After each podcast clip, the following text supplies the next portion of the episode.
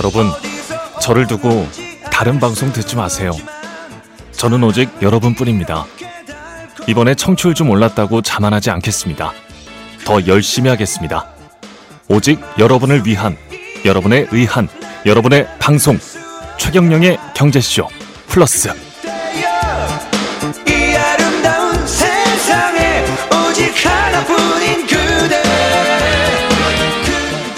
안녕하십니까 진실탐사 엔터테이너 최경영입니다. 방금 들으신 음악은 심신의 오직 하나뿐인 그대. 예. 노래는 좀 자제해 주시는 거예요. 예, 역시 오윤혜 씨 가수 앞에서 이런 노래 부르면 안 됩니다. 예, 이 누군지는 아. 알았어요? 심신. 네. 예, 네. 한참 선배이시죠? 네, 선배님이시죠. 예. 그때는 잘 나갔습니다. 심신 씨가. 네. 예, 오윤혜 씨가 지금은 잘 나가고 있습니다. 제 옆에는 제 짝꿍 오윤혜 씨 나와 계시고요. 여러분 반갑습니다. 오윤혜입니다. 예, 그리고 한가위를 마무리하면서 최경영의 경제쇼 플러스 오늘은 김학균 신영증권 리서치 센터장과 함께합니다. 네, 안녕하세요. 예. 최경영 경제쇼에 굉장히 많은 리서치 센터장들이 나오시고 아, 네. 또 리서치 센터장을 역임했던 분들이 또 유명한 이코노미스트들도 많이 나오셨고 네, 나오시고 있고 그렇습니다. 네. 오늘 오랜만에 처음 뵙는 분이요. 가장 제가 신뢰하는 분 중에 한 분입니다. 아, 정말요? 예. 뭔가 외모와는 다르시게 너무 수줍음도 많으시고 그 방송 전에 말씀하셨는데 되게 귀염이 묻어 계십니다. 아, 취향이 독특하신 것 같습니다. 그런 얘기 많이 듣진 않았는데. 예. 김학규 센터장님은 저 심신의 노래 에 아까 보니까 정확히 언제 아, 나왔는지도 예, 기억하시대요? 91년이고 저건 그 91 년도 음악뿐만 분이요? 아니라 예. 네. 아, 나름의 아이돌이었거든요. 이렇게 아, 손찌르기 하는 모습을 그렇죠. 같이 봐야 아, 그렇죠. 나름 그 어, 30년 전에 댄스 가수였었죠. 예. 네. 추석 때는 뭐 심신 이렇게 오직 하나뿐인 그대 이런 이야기를 해도 네.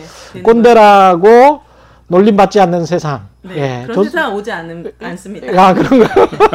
좋습니다. 예, 저도 좋았어요.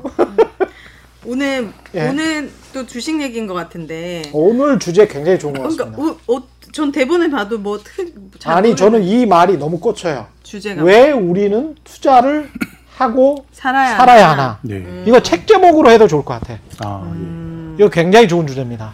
네. 예. 진짜 투자를 하고 살아야 된다고 생각하는데요. 네. 우리가 뭐 직관적으로 생각해 보면 노동을 해서 돈을 버는 것과 주식을 해서 돈을 버는 것을 비교를 해보면 사실 뭐 이제 노동을 해서 돈을 버는 게 진짜인 것 같고 주식을 통해서 돈을 버는 사실 뭐 투기적 속성도 있습니다. 음. 그래서 역사적으로 보면 이 금융인들이 문학 작품이나 영화 같은 데서 멀쩡한 사람으로 그려진 적이 별로 없어요. 음. 뭐 예전의 고전인 단테의 신곡 같은 걸 봐도 그 금융인 고리대금업자 은행가를 위한 그 지옥이 따로 있고요 끓는 물이 또 우리나라에서 간행이 된 뭐 그 공공의적 같은 거 보면 펀드 매니저가 자기 부모를 죽이는 아주 양아치로 나오고 아, 월스트리트란 유명한 영화 고든 게코 아주 탐욕적인 사람으로 나오잖아요. 음, 네네. 고든 게코. 그래서 맞다. 금융이란 게 어떻게 예. 보면 이게 투기인지 투자인지 정당한 대가인지가 논란이 굉장히 이제 많은데요. 음.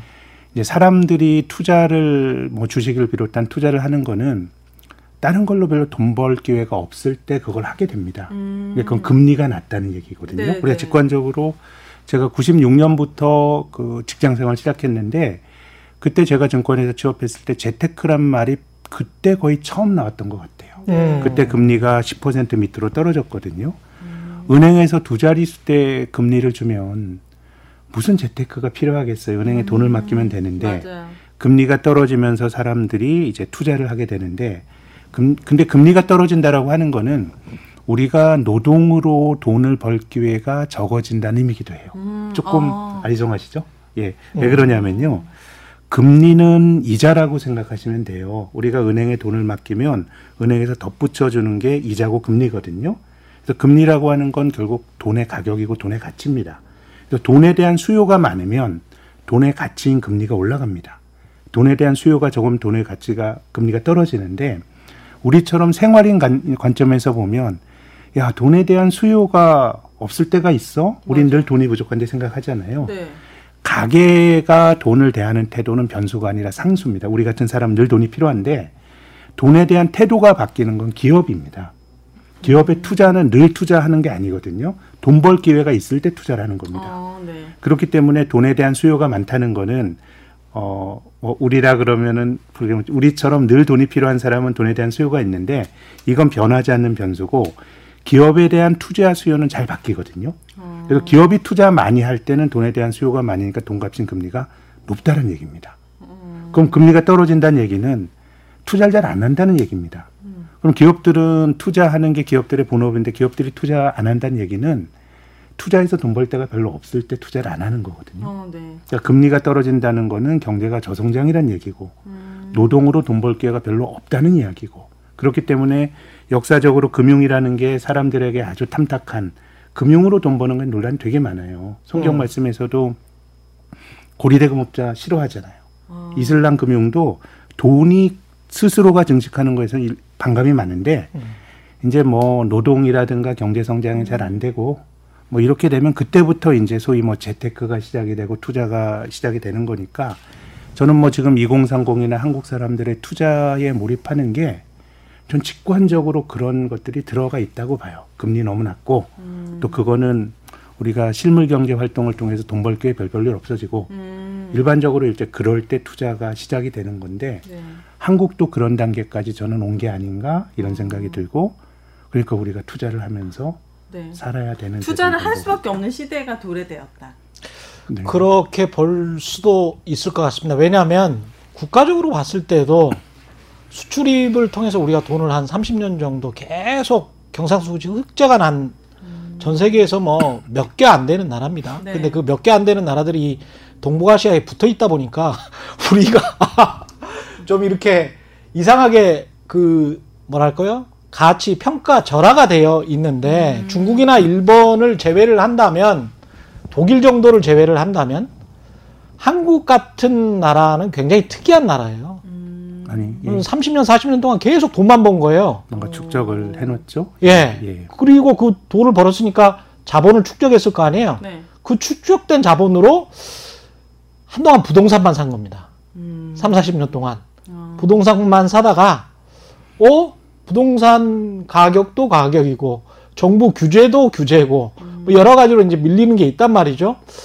그러니까 이제 주식시장, 그 다음에 코로나 19 이후에 음, 여러 가지가 이제 좀 복합적으로. 복합적으로 작용을 하고 있는 것 같습니다. 네. 특히 이제 젊은이들이 아마 푼돈이나 작은 돈으로 투자를 할 수 있는 유일한 시장이라고 생각해서 그럴 그럴 수도? 있죠. 예. 예. 뭔가 저는 지금 그 특히 젊은 사람들이 투자를 하는 게 예, 누가 가르쳐 주기에 앞서서 예.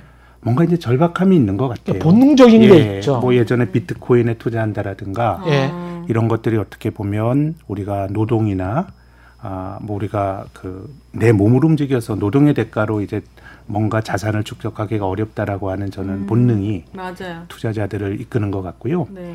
비슷한 맥락에서 우리가 이제 노동에서 돈 벌기 어렵다라는 얘기를 이렇게 비유를 하고 싶은데 작년에 우리나라가 코로나 이전에 GDP 성장률이 한 2% 했거든요. 네. GDP는 우리가 실물 경제 활동을 한 산출물이잖아요. 네.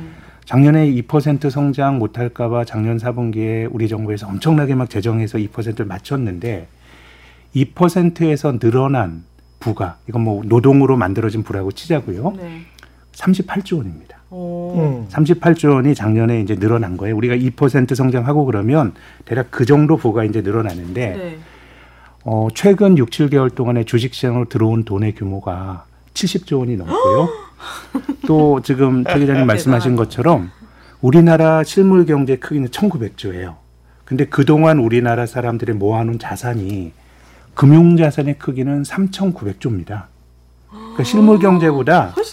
뭐 금융기관 어딘가에 있는 돈이 더 많아요. 한국 사람들이 그 부동산을 금융 자산보다 많이 갖고 있는 것도 사실이지만 음. 금융자산만 놓고 보더라도 이게 규모가 굉장히 크기 때문에 네. 우리가 국부라는 관점에서 보면 성장률을 조금 어떻게 더 올리느냐도 굉장히 중요한데 이 금융자산에 대한 관리를 굉장히 잘할 필요가 있고 그래서 지금 뭐 소위 뭐 동학개미로 들어온 분들이 저는 성공해야 된다고 생각해요. 성공해야 돼요. 예, 예전처럼 우리가 네. 근로소득이 노동소득이 늘어나고 할 때는 뭔가 좀 버퍼가 있는 거예요. 음. 근데 지금은 뭔가 실물이 굉장히 이제 재미가 없고 이런 상황이기 때문에 네. 여기서 굉장히 데미지를 크게 입는다 그럼 저는 한국 경제가 정말 금융 시장으로부터 실물 경제 활동에도 부정적인 영향이 이제 있을 수가 있는 것이고요. 어, 그리고 또 당위적으로 투자를 해야 된다라고 생각하는 이유는 네. 어, 이제는 은행에 예금을 하면 부를 착취당할 가능성이 굉장히 높아요. 착취. 어떤 의미냐면요. 참지. 이 이제 금리가 낮아졌잖아요. 금리가 낮아졌는데 지금 어느 나라 정부나 정부가 그 나라 경제에서 부채가 굉장히 큰 제일 최대 채무자가 됐어요. 한국은 가계가 부채가 많지만 선진국들은 지금 뭐 코로나 팬데믹 이후로 더더욱 돈을 많이 쓰면서 음. 정부가 빚을 많이 지고 있거든요. 네. 그럼 이자율이 높아지면 어떤 일이 발생할까요? 정부가 내는 이자가 많아져요. 정부가 빚을 많이 지고 있으니까 아. 국민에게 세금 받아서 그냥 돈 빌려주는 사람에게 이자를 주면서 이제 볼일을 다 보게 됩니다. 네. 그래서 결국은 금리라고 하는 거는 아까 말씀드린 돈에 대한 수요와 공급에 따라 결정이 돼서 성장을 하는 것만큼 금리가 이제 높아지는 측- 특성이 있는데 지금 유럽과 일본은 금리가 마이너스 금리거든요. 어. 마이너스 금리가 이해가 되세요? 내가 돈을 빌려주는데 이자를 받는 게 아니라 떼고 주는 거야? 웃돈을 주고 이를테면 아. 보관료를 받고 돈을 빌려주는 거예요. 아. 좀 그런 일들이 전부 다 크게 보면은 정부가 그 나라 경제 최대 채무자이다 보니까 인위적으로 뭐 저금리 세상을 인정을 하자고요.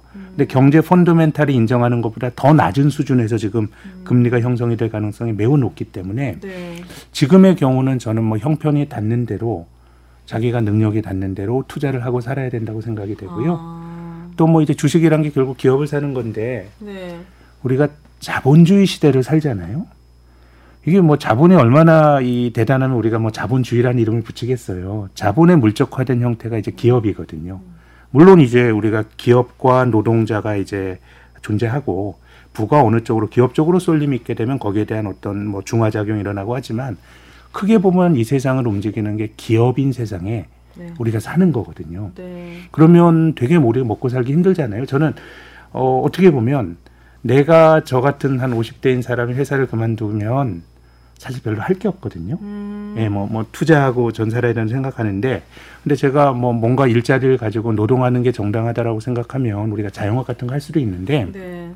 전부 그것도 선택인데, 근데 기업이 주인인 자본주의 사회에서 온갖, 온갖 똑똑한 사람들은 전부 기업으로 가는데, 음. 제가 뭐 삼성전자와 네이버와 같은 기업을 창업할 능력도 안 되고 음. 또 거기 뭐 취업하고 싶어서 저 같은 사람 받아주지도 않거든요.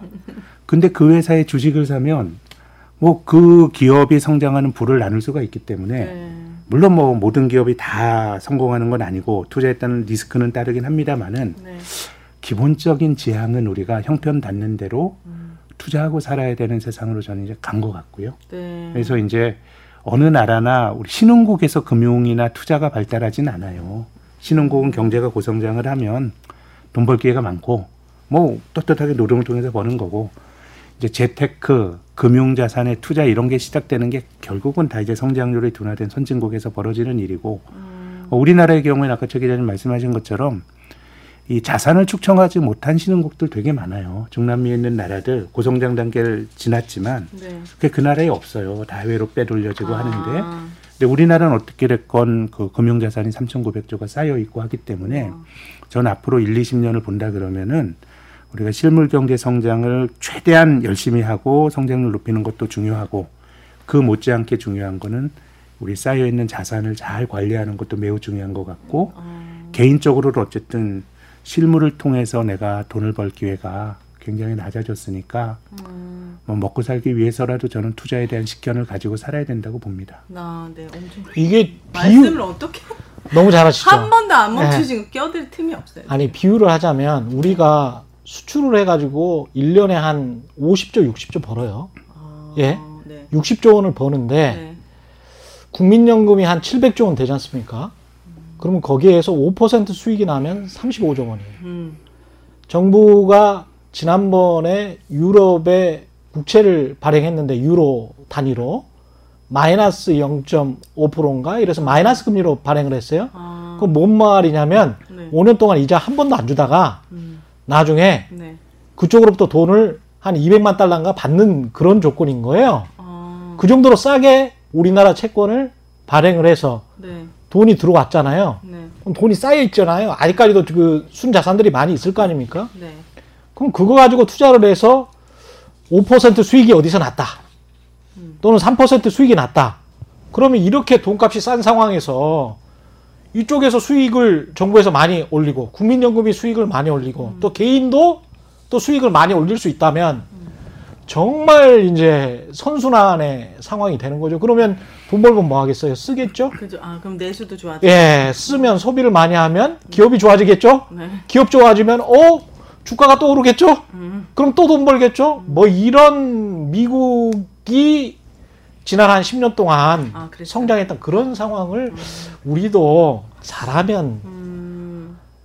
맞을 맞을 수도 있지 않을까 잘하면 음. 정말 저처럼 주식에 주식 강의는 정말 많이 듣지만 매주 음. 아직도 안 하고 있잖아요. 예. 그런 사람들조차도 요즘에 좀 약간 위기 의식은 느끼긴 해요. 왜냐면은 주변에 약간 그런 거 있어요. 누가 정말 갑자기 잠수를 몇 달 탔는데 예. 주식을 음. 제대로 파가지고 음. 막자뭐 가게를 몇 개 열 정도로 돈을 벌었다는 음. 거예요. 에? 제주 남편의 지인이 몇 달 만에 그한 6개월 정도 잠수를 탔어요. 그 친구가 원래 카페 일을 하다가 그 친구의 목적은 어, 노동을 많이 하지 않고 짧은 단시간에 돈을 버는 일을 하고 싶었는데 음. 그게 이제 어. 또 시장도 좋았거니와 음. 주식에 좀 또 많이 무리해서 투자를 했나 봐요. 네. 또 그렇게 또 막 갑자기 그렇게 돈을 버니까 내가 월급을 받아서는 그 몇 달 안에 수억을 벌기는 힘든데 그렇게 보시라는 이야기는 저는 아니고요. 최경영의 경제쇼 플러스에서는 그런 6개월 만에 갑자기 돈을 벌었다 이거는 운일 수 있고요. 저 남편이 저한테 맨날 예. 너 매주 주식 강의 듣는데 예. 왜한 푼도 투자도 안 예. 하고 뭐 하냐고. 아이, 그건 좀 투기적이다. 아이 그거는 그런 말씀하시는 건 아니잖아요. 심- 너무 돈이 많으셔서 네. 네. 투자라고 하는 게 나의 에너지를 쏟고 네. 신경 많이 쓰는 거거든요. 네. 또뭐 대부분 투자를 하게 되면 뭐 올라가나요? 기본적으로.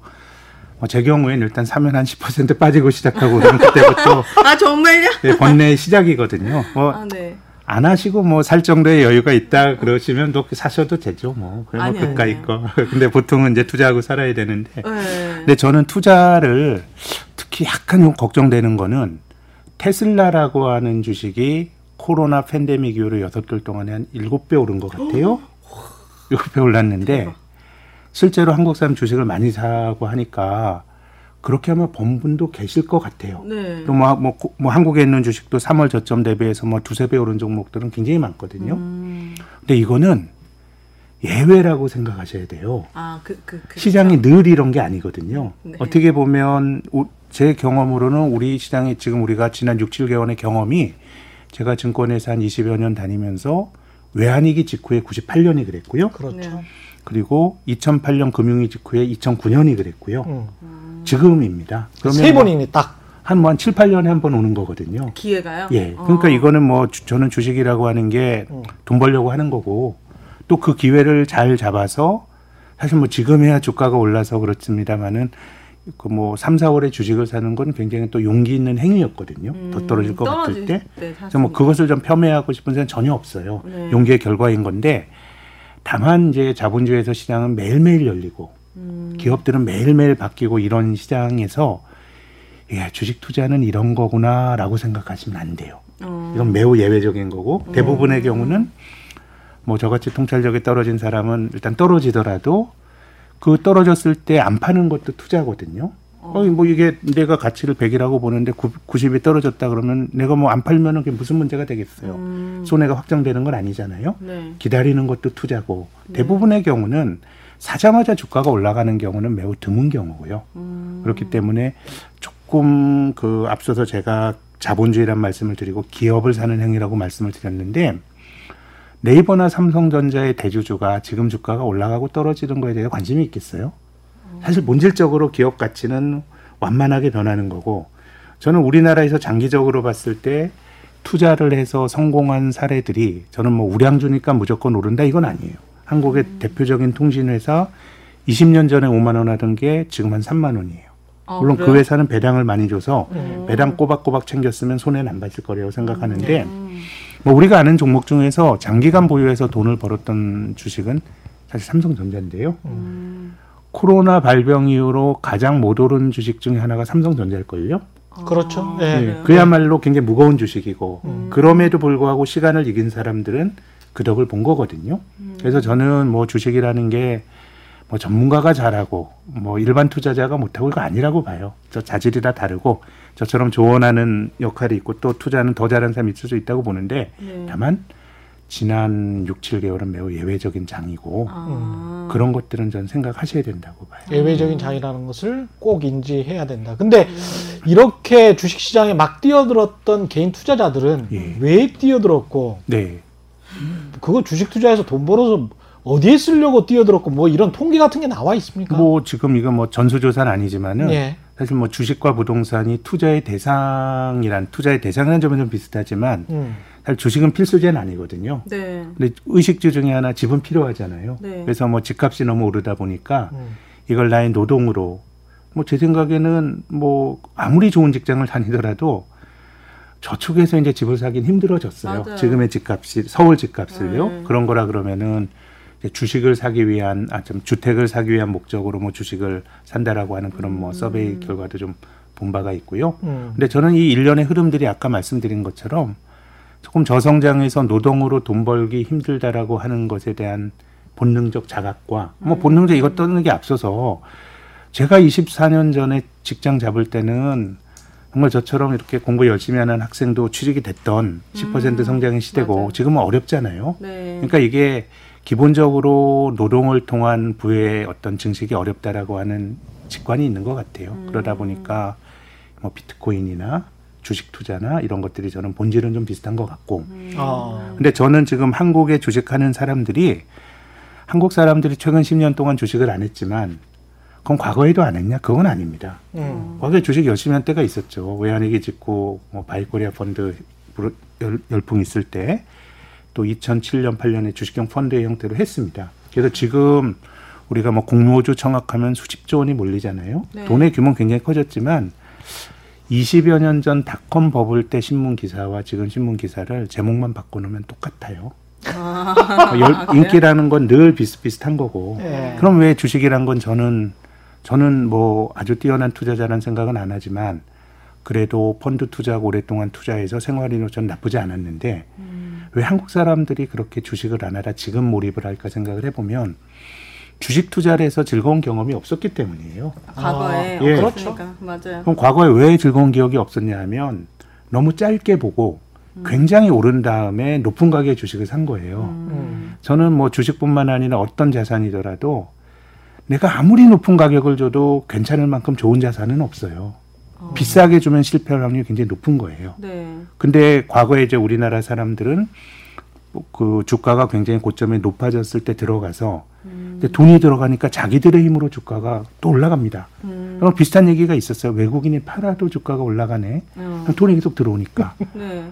어, 그런데 이제 너무 비싼 가격에 주식을 사다 보니까 이제 떨어지고 떨어지고 이런 모습이 나타났는데 올해 들어온 소위 동학개미들은 제 생각에는 반반인 것 같아요. 어. 왜냐하면 과거에 우리 주가가 주식이라는 건 늘 사이클이 있거든요. 올랐다 떨어졌다 하는 겁니다. 근데 과거 우리 주가가 올라갈 때는 어, 우리 증시가 외국인 투자가들에게 이제 시장을 개방한 게 92년부터인데요.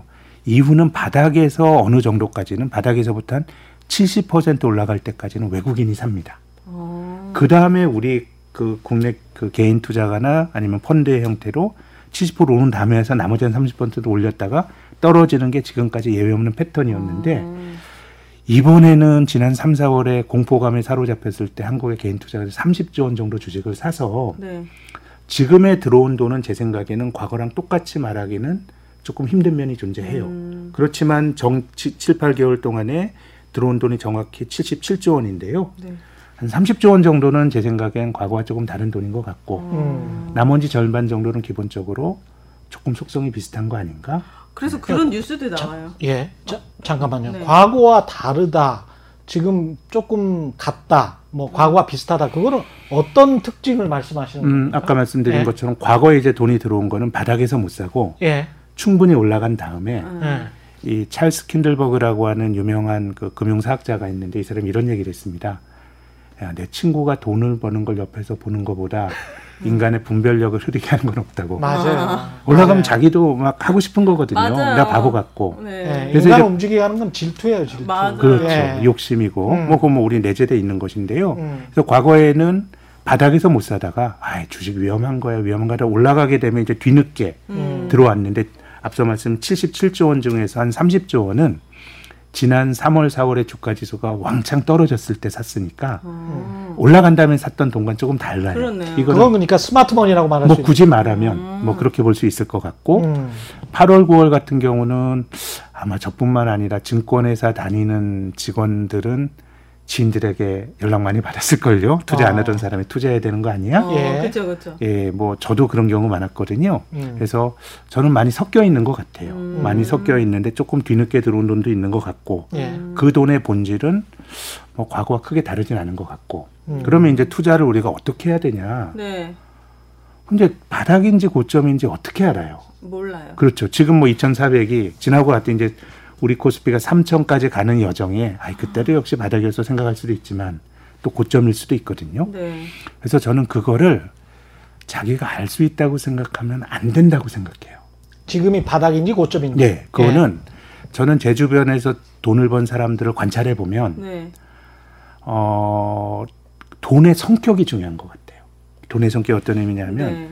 주식이라고 하는 건 싸게 사서 비싸게 파는 거거든요. 네. 그러면은 모두가 좋아하는 인기 주식들은 사실 싸게 사긴 힘들죠.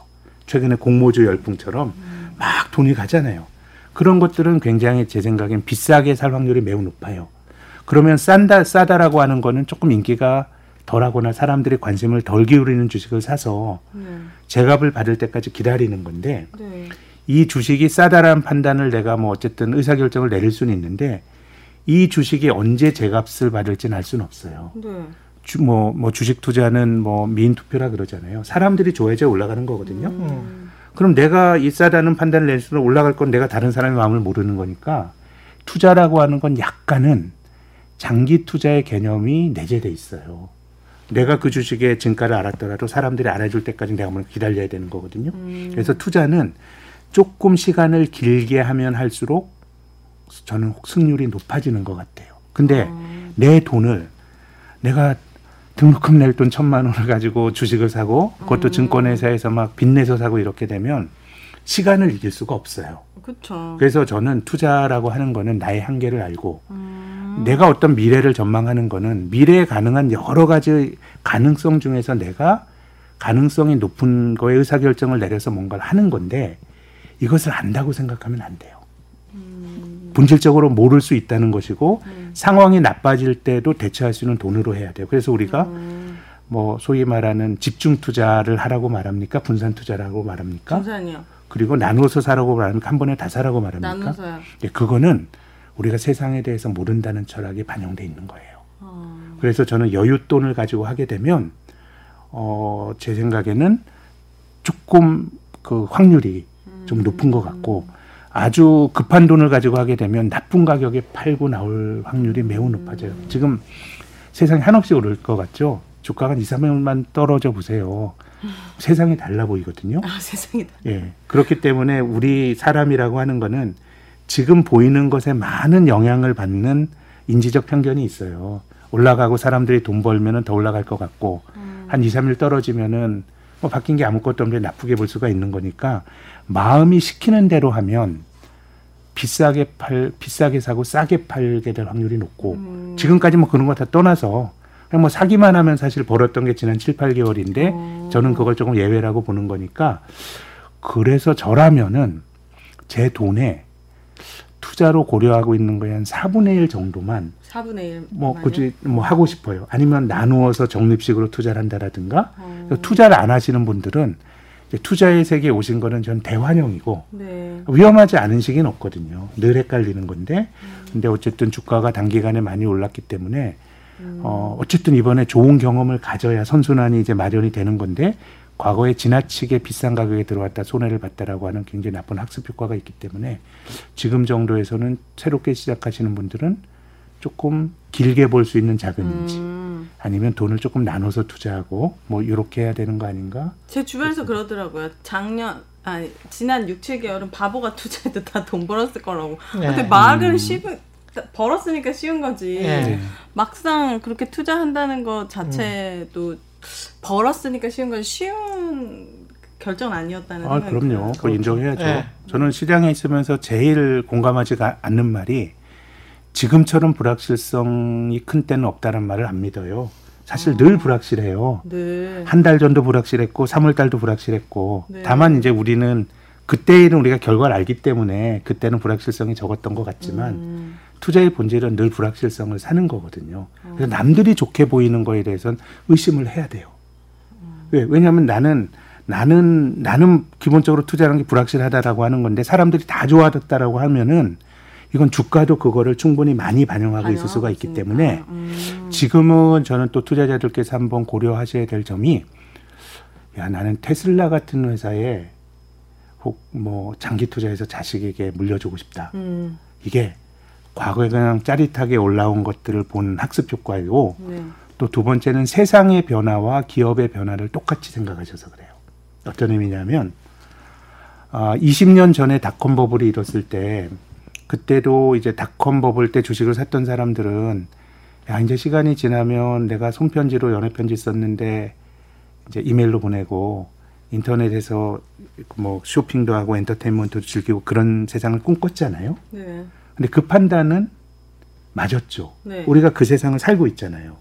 근데 그 당시에 그런 어떤 세상을 바꿀 어, 시대 변화의 총화로 그 인기를 모았던 뭐 코스닥과 나스닥에 있었던 회사들 태반은 음. 지금 없어졌어요. 어. 그러니까 세상이 변한다는 것과 그 기업이 변화된 적응을- 주역이 된다는 건 어. 전혀 다른 차원의 문제예요. 어. 예를 들어 전기차가 그렇게 좋다고 치자고요. 네. 그러면 전기차 이전에 내연기관을 했던 자동차 팔았던 회사 주가 계속 떨어졌거든요. 그럼 그 사람들은 바본가요? 그럼 그 전기차 기술이라고 하는 거는 수십 년 동안 했던 GM이나 현대차가 못하던 것들을 어, 이를테면 뭐 그 구글이라든가 테슬라는 하는 거거든요. 그러니까 좋은 비즈니스라고 하는 건 앞으로 경쟁이 격화가 될 수도 있고 그렇기 때문에 지금 보이는 게 미래의 지속이 될 거라고 말하기는 어려워요. 다만 애들에게 과자 만들어 파는 회사는 비교적 검증이 된 회사예요. 수십 년 동안 그게 진폭도 적고. 그래서 장기 투자라고 하는 거는 음. 참 배당을 주고 검증된 회사에 해야 된다고 생각하는데 저는 지금 투자자들이 초보 투자자들이 조심하셔야 될 첫 번째는 아, 지, 지난 5, 6개월 동안을 예외로 봐야 된다는 꼭 조언을 드리고 두 번째는 성장에 대한 탐닉이 너무 큰 것 같아요. 음. 지금 굉장히 솔깃해 보이지만은 암- 가보지 않은 길은 우리가 예측하기 매우 힘든 일이고 테스라를 테슬라를 능가하는 전기 회사가 나올 수도 있잖아요. 뭐 그럴 전기차. 수도 있죠. 예를 들면 예를 들면 그래서 거니까. 2000년 3월 달에 지금 뭐한 900포인트 간 코스닥 지수가 닷컴 버블 때 한 2,900까지 갔던 시절도 있었거든요. 어. 말도 안 되게 높았는데 그 당시에 시장에서 가장 인기를 끌었던 코스닥 시장의 시가총액이 가장 컸던 15개 회사 중에서 8개는 지금 없어요. 그럼 어디다 투자해야 된다는 거?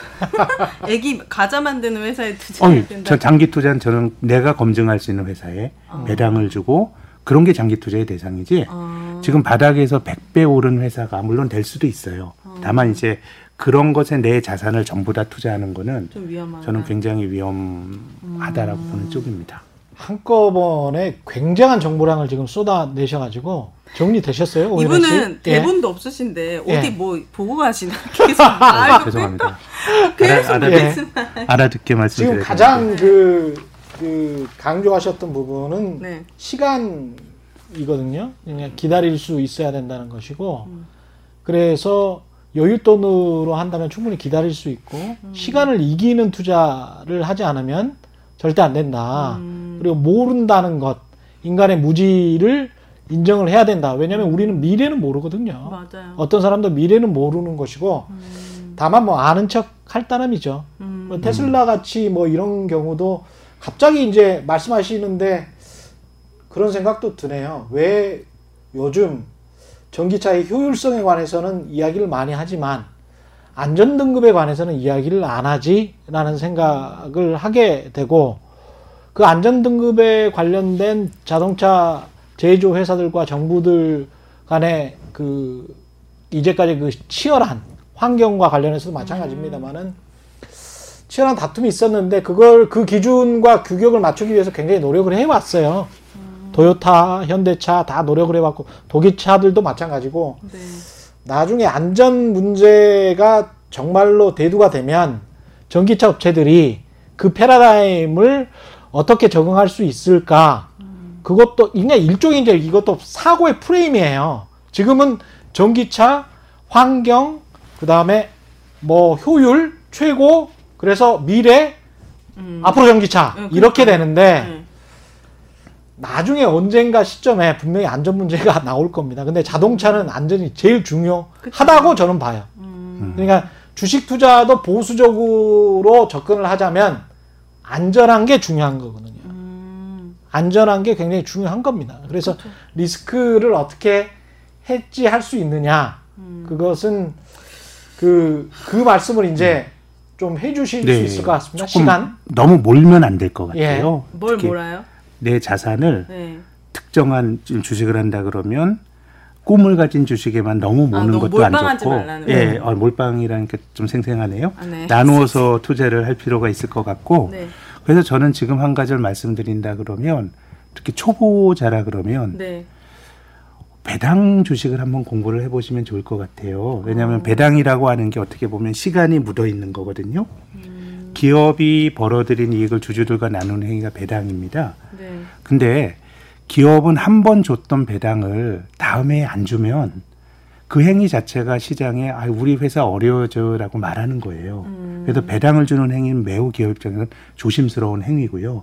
그래서 배당을 안정적으로 줬던 회사는 이익이 갑자기 늘어났다가 배당금을 늘리지도 않고 또 이익이 줄었다 그래서 배당을 확 줄이지도 않아요. 그래서 우리나라에서도 안정적으로 배당을 주는 회사가 있거든요. 네. 그럼 배당을 준다라고 하는 그 자체가 나름 그 업종에서 조금 검증이 된 비즈니스 모델이나 기업이 뭐 좀 가진 게 있는 거고 네. 경기가 뭐 설사 나빠지더라도 망할 기업은 아니다라는 게 배당을 주는 회사 안에 많이 투영이 되어 있는 것 같고 그리고 앞서서 제가 투자라고 하는 건 사서 기다리는 측면이 참 강한 것 같다고 말씀을 드렸는데 그 나의 내가 산 주식의 가치를 알아 사람들이 알아주기 기- 기다리는 그 고독한 시간을 또 견딜 수 있게 하는 게 배당이에요. 아. 되게 재미있어요. 어. 은행에 이, 이, 이자 거의 뭐 안 주는 이 세상에서 한 3% 4% 배당 수익률 주는 회사들이 되게 많아요. 음. 그럼 은행은 원금 안 깨지지만 뭐 배당은 원금 깨질 맞아요. 수도 있다. 당연히 그렇잖아요. 근데 우리가 예전에 그 연말에 그 뭐 좀 그 소득 공제를 받고 좋은 거는 한 7년은 묻어두는 거예요. 7년을 7년을 중간에 그 하면은 세금 토해내야 돼요. 뭐 음. 장기주택 마련 저축 이런 게 은행에 있었다고요. 어. 그러니까 좋은 상품 우리가 은행에 7년 정도 맡겨야 세채 혜택을 받는 건데 왜 주식은 배당을 주는 주식은 상당히 검증된 회사라 그러면 7년 후 미래는 사실 모르죠. 잘 된다 모르지만 중간중간에 배당을 받으면서 버틸 수 있는 또 나름의 농거가 되기 때문에 저는 조금 여윳돈이라 그러면 배당을 많이 주는 회사를 사가지고 한 5, 6년 기다리시는 것도 네. 은행 예금보다 굉장히 좋은. 뭐 저는 테슬라나 아마존도 투자하세요. 그건 뭐 투자라는 건 자기 판단하에 하는 건데 다만 이제 그런 쪽으로 자산이 최근에 많이 올리면서 자산이 쏠림이 있어서 검증되지 않은 성장주의 자산이 많이 투자된 거는 그만큼의 리스크로 같이 지고 있는 거니까 저는 초보 투자자의 경우에는 배당이라고 하는 거 한번 좀 배당주. 검색하에서 하는 거. 어, 예, 네이버 같은데 검색하셔도 예. 그, 그 배당 호텔에서도, 예, 이자도 그거 그 세금 떼는 배당 소득세 뗍니다. 떼고 이자- 나한테 주는 거예요? 그렇죠. 아. 아마 그럼 세금 또 낼 필요는 없는 거죠? 예, 또 낼 필요는 없어요. 어, 예, 근데 이제 돈을 대선 또 많이 버시면 예. 음. 종합소득 그 종합소득세를 내실 예. 수도 있죠. 그 정도까지 보시는지는 제가 그런, 뭐 그런 날이 예. 왔으면 예. 좋겠네. 알 일하는 없으니까. 한 2천만 원 이상 소득세 예. 내는 사람도 참 행복한 사람일 것 어. 같은데 대부분의 뭐 소액 투자자는 뭐 종합소득과세에 걸리진 않습니다. 아. 음. 그렇구나. 근데 이 원금이 깨질 수 있다는 생각 그럼요. 때문에 이제 주식 투자, 배당 투자를 잘 안 한다라고 생각할 수도 있는데 이렇게 역으로 생각 저는 배당 음. 투자를 되게 좋아하거든요. 음. 근데 이제 그게 가령 4% 5%씩 받잖아요. 네. 그럼 세금 떼고 4% 받는 경우도 있어요. 음. 좋은 배당주는. 그러면 10년이면 40%를 받는 거잖아요. 아. 엄청난 거죠. 예? 그러네요. 근데 뭐 40%를 받는 건데 만약에 원금이 손해가 안 났다라고 생각해 보세요. 그러면 진짜 또는 네. 한 10년 후에 5%나 10% 올랐네? 음. 이렇게 만약에 생각을 해 본다면 배당을 안정적으로 주는다는 거는 그만큼 돈이 남는다는 거잖아요. 네. 영업이익 많이 벌어서 주주들한테 충분히 주고도 그냥 회사를 계속 유지할 수 있다라는 이야기잖아요. 네. 그러면 거기에서 플러스 알파 하나 음. 주가가 계속 그래도 견조하게 될 수 있을까 없을까의 판단은 이 회사가 이렇게 안정적으로 가면서도 성장을 그래도 조금이나마 미약하게나마 좀 할 수 있을까 음. 그 고민을 하시면 될 것 같아요. 음. 음. 그러면 종목을 고를 때. 예 종목을 고를 때 네. 그러면 상당히 괜찮은 장기 투자가 될 수도 있지 않을까. 저는 배당주 주식 하나 가지고 있거든요. 생각해 보니까. 근데 마이너스 15%아 어느 정도 투자하신 건가요? 어느 정도 예. 지금 한 3년 예. 됐어요. 아, 3년. 네. 그 원, 원금 한 마이너스 15% 정도고 15%. 배당은 한 어느 정도? 배당은 뭐, 몇 퍼센트인지 아, 모르겠네. 그러시군요. KB 국민은행 아 그런 종목을 가지고 있는데 예. 그냥 주변에서 배당 아 물론 이제 주니까 갖고 그거를 있으라고. 좀 고민은 좀 필요해요. 제가 뭐 고민- 개별 은행주 말씀드릴 건 아닌데 이제 네. 전 세계적으로 이제 금융 규제라든가 네. 이런 것들이 하면서 전 세계 금융주들이 사실 금융이라고 하는 게 주주들의 돈 가지고 장사하는 게 아니고 사실 어 은행의 예금자 돈 가지고 저기 그 은행 하는 거고요. 보험사는 주주들이 낸 돈은 되게 조금이고 다 보험 계약자 돈 가지고 그 사업을 하는 거예요. 네. 그래서 그 예. 금융은 규제 산업이라서 아. 조금 이제 그렇게 돼서 그래서 주식이라고 하는 거는 다시 말씀인데 약간 지적인 게임이기도 하고 아, 공부를 좀 해야 되기도 하고. 아유, 근데 저는 뭐 오래 기다리면은 저는 뭐 한 3년 기다리면 지금 뭐 은행 좀 많이 떨어져서 나쁘지 않을 거라고 생각합니다. 대출 이자로 엄청 돈 벌잖아요 은행들. 예. 그거는 상관없나 봐요. 아니 근데 이제 은행의 경쟁자들이 새로 나타났잖아요. 카카오뱅크 같은 아, 경우도 그러네. 그러니까 새로운 경쟁자들이 뭐 네이버도 페이를 한다고 하고 막 음. 이러니까 맞아요.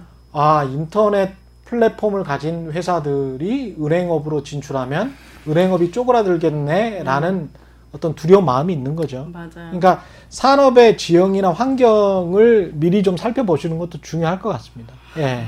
네, 알겠습니다. 근데 사실 이게 어떻게 보면 우리가 야구 많이 비유하거든요. 주식 투자. 네. 주식 투자에 야구 누군가 아까 6, 7개월 동안에 몇 배 벌었다고 하잖아요. 음. 그 홈런 친 거예요. 음. 제가 탐사보도 하면서도 홈런을 치는 것보다는 몸에 맞는 볼이라도 진루를 하는 게 나을 수 있다. 아. 조직에게 음. 어떨 때는 네. 그리고 안타를 꾸준히 치는 기자가 훨씬 더 훌륭한 기자일 수 있다. 이런 이야기를 많이 해요. 그냥 헛스윙해서 삼진 당하지 말고 음. 그래서 그 확률을 좀 높여라. 음. 이게 탐사보도도 굉장히 어려운 확률의 게임이기 때문에 네. 주식 투자도 비슷한 것 같다라는 생각이 그럼요. 듭니다. 네, 장기간 하는 거라서 예. 네. 자본주의 시장 매일 열리고 매일매일 투자하고 살아야 되면 네. 다벌 수도 없고요. 깨질 때도 덜 깨져야 되고 음. 궁극적으로는 확률의 게임인 것 같아요. 음. 예, 내가 가능성이 조금 65%의 확률에 조금 더 투자해서 가능성이 높은데 공부를 해서 더 많이 투자를 하고 뭐 이런 과정이지 내가 뭐 사가지고 뭐 운 좋게 팔고 나오고 이런 거는 조금 장기적으로 보면은 좋은 투자는 아닌 것 같고 우리가 뭐 명분을 위해서 투자해 돈 벌려고 투자하는 건데 그렇게 해선 저는 장기적으로 돈 벌기가 어렵다고 생각합니다. 음. 근데 이렇게 그렇게 몇 배 정도 버는 사람들이 그거를 털고 가게를 차리는 게 아니에요. 결국 또 투자. 투자하죠. 어. 그럼요. 그러니까 인생 역전을 꿈꾸는 거예요. 그게 학습 효과인데요. 그동안 깨졌기 때문에 저는 한국 사람들이 투자 안 했는데 음. 그 좋은 경험이 있는데 그걸 안. 하면은 그건 네. 사람이 아니고요. 네. 그냥 그걸 또 하는 투자하는데 건데. 또 그런 기업에 투자하잖아. 그러니까 이게 결국은 사이클이 있기 때문에 네. 저는 이제 저희처럼 이렇게 논평하는 사람도 강세론자가 있고 약세론자도 있는데 이게 다 먹고 살아요. 음. 왜 먹고 사냐면 시장은 사이클이 있기 때문이에요. 그래서 내가 한 번 성공한 투자에 몰입하게 되면 네. 확신이 강하면 강할수록 그거는 사이클이 많이 진행이 될 수도 있고 이렇기 때문에 음. 그래서 저는 투자라는 게 아는 게임 아니고 나누어서 사고 조금 길게 보고 하고 음. 이런 것들이 최 기자님 말씀하신 것처럼 안정적인 타율을 올리는 거지 음. 또 어깨에 힘을 빼야 또 홈런도 나오는 거 아닌가요? 그렇습니다. 예, 그런 생각이. 맞아요. 예. 근데 요즘에는 사실 젊은이들이 로망이 파이어족이에요. 조기 은퇴. 그렇죠. 음. 조기 은퇴. 그러다 예. 보니까 뭐 예를 들어서 진짜 1억이란 돈을 주식으로 벌면 엄청 큰 돈이었는데 큰 돈이죠. 예. 벌고 나면은 이게 금방 2억, 3억, 10억 될 것 같은 생각에 그럼요. 음. 네. 이제 손에 털고 나오는 게 아니라 음. 다시 또 하다 보니까 그게 다 5천만 원이 되고 3천만 원이 그럼요. 되고 줄어드는 확률도 되게 많더라고요. 근데 오히려. 그게 그 젊은이들뿐만이 아니고 최근에 제가 그 어떤 교수님 언론학 관련된 교수님한테 전화를 받았는데 정년퇴직을 앞두고 있으신데 음. 또 집을 파신 거예요. 왜요? 어떻게 하다 보니까 이제 집을 음. 파시고 또 돈이 남게 된 거죠. 음. 몇억 정도가. 네. 그래서 계속 연락을 하려다가 못 하게 돼서 음. 먼저 그냥 투자를 해버리신 거예요. 아, 음. 그, 예. 그 돈으로 예, 그 돈으로 몇 네. 억으로. 네. 그래서 그냥 증권사 직원 이야기를 듣고 1억, 1억, 1억 이렇게 이렇게 투자를 했습니다. 어. 이렇게 투자를 했는데 어, 다 마이너스가 난 거예요. 아, 어떡해. 예, 그래서 이제 상담을 해드렸어요. 어.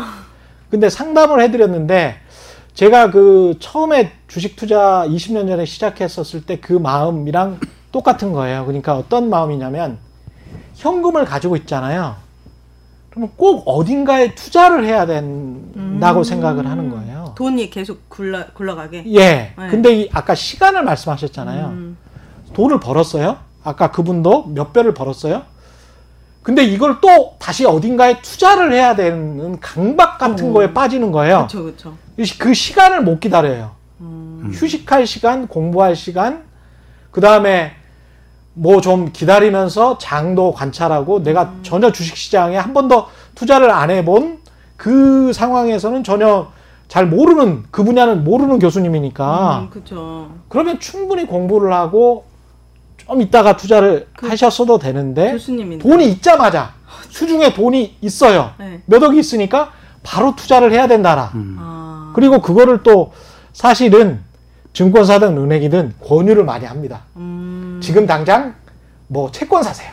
지금 당장 이거 하세요. 음. 지금 당장 이 주식을 사세요. 이- 지금 당장 펀드를 사세요. 음. 그게 시간과의 싸움인지도 몰라요. 그러니까 인터벌을 가져가야 되는 시간이 생각보다 굉장히 길 수도 있어요. 아. 특히 시장은 늘 예. 사이클이 있다는 걸 생각을 해야 돼요. 제가 예. 벌게 되면 네. 거기에 대해서 직관적으로 올랐으니까 조심을 해야 되는데 음. 반복적으로 재투자를 하다 보면은 사실은 하락 사이클에 걸릴 수가 있는데 음. 시간을 이길 수 있는 돈이라고 하면 사실 하락 사이클까지도 견딜 수가 있는 거고 음. 말씀은 야구에 비교하자면 나쁜 볼을 안 치면 되는데 그렇죠.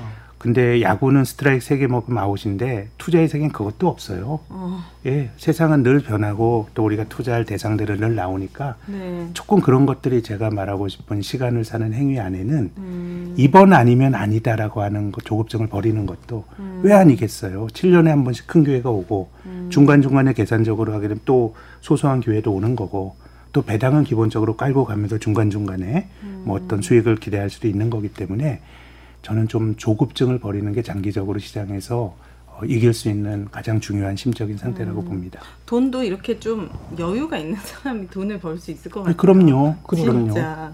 아니 이종범 선수가 선구안도 좋았잖아요. 뭐요? 이종범, 이종범 네. 야구 야구 선수 네. 이종범 선수가 아니 꼭 안타만 쳐서 나가라는 법이 있어요? 일루에 진출하려면 음. 볼, 아니 볼인데 나 안 쳐. 스트라이크만 칠 거야. 네. 내가 좋아하는 공만 칠 거야. 내가 좋아하는 기업만 투자할 거야. 내가 좋아하는 업종에 관해서만 생각할 거야. 자기 마음이잖아요. 음. 그러니까 자기가 모르면 투자를 안 해야 되는 거예요. 맞아요. 근데 워런 버핏 같은 그런 엄청난 투자자도 난 몰라서 투자 안 했어. 이렇게 이야기를 하는데 음. 그 어떤 상담사 직원도 그걸 다 아는 것처럼 이야기를 하거든요. 그러니까요. 예. 요즘에는 정말 주식에 관련된 정보가 너무 넘쳐나고 네. 돈 벌었던 사람들도 넘쳐나니까 음, 당연히 나도 하면은 될 수 있을 거라는 생각 때문에 음. 더 많이 하는 게 아닌가. 네. 근데 음. 어쨌든 하셔야 되고요. 아, 네. 근데 하시는 건 적립식으로 아, 나누어서 적립식으로. 하시고 그렇죠. 그 자체가 이제 시간을 산다는 개념이 들어가 있는 거예요. 음, 내가 모든 걸 알지 못한다라고 하는 그런 철학도 들어가 있는 것이고요. 음. 뭐 그게 지금까지 검증된 투자인 거고, 음. 예, 뭐 저는 뭐 세상은 바뀌지 않았다라고 봅니다. 어. 그 어떤 마음 자세와 그 마음가짐 이런 거 아까 조급증 강조를 해주셨는데 또 다른 뭐가 있을까요? 하나만 더 글쎄요. 저, 음. 뭐 저는 조급증을 조급증이라는 게 요즘 좀 느껴지는 감이고요. 예. 그러니까 여유로운 아까 예, 오윤혜 좀씨 뭐, 이야기한 것처럼 아까 또 뭐 부자 말씀 저는 뭐 부자가 그 사람들이 뭐 나름 통찰이 있기도 하지만 제가 아는 부자들을 보면 늘 여윳돈을 가지고 주식을 하다 보니까 음. 늘 나쁜 상황이 왔을 때 주식을 들고 있는 게 아니라 돈이 있어요. 1400포인트 때 주식을 살 돈이 있어야 되잖아요. 그렇죠. 그러니까 그 책임님 말씀하신 것처럼 뭘 자꾸 하려 그러지 마세요. 어, 그러니까 하더라도 주식을 해야 되는데 내 돈이 천만 원인데 그거를 다 넣어야 되는 거 아니고요. 뭔가 내 생각엔 여러 가지 가능성을 생각하고 뭔가 어떤 단선적 사고, 결정 결정론적인 사고 이런 사람들은 한두 번 벌 수 있지만 시장에서는 장기적으로 보면 좋은 멘탈리티는 아닌 것 같고 잘 모르겠다라고 하는 것, 네. 나누어서 하는 것, 그 최악의 상황에 대비하는 것 이런 것들이 음. 필요하고요.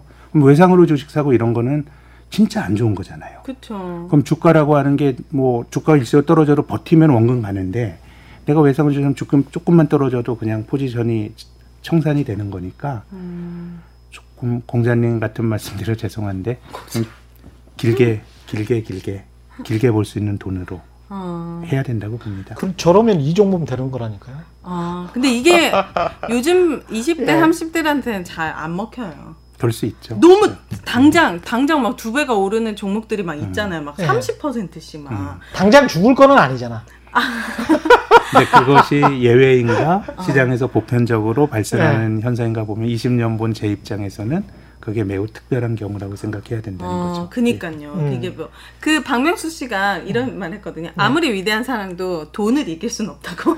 아, 진짜 돈은 너무 너무 중요한 거긴 한데, 음. 정말 말씀하신 대로, 정말 좋은 시장에서 내가 살려면 돈도 있어야 되는 거기 때문에, 음. 돈, 잔고도 마음에도 결국에 여유가 있어야 된다는 말씀이시네요. 그럼요.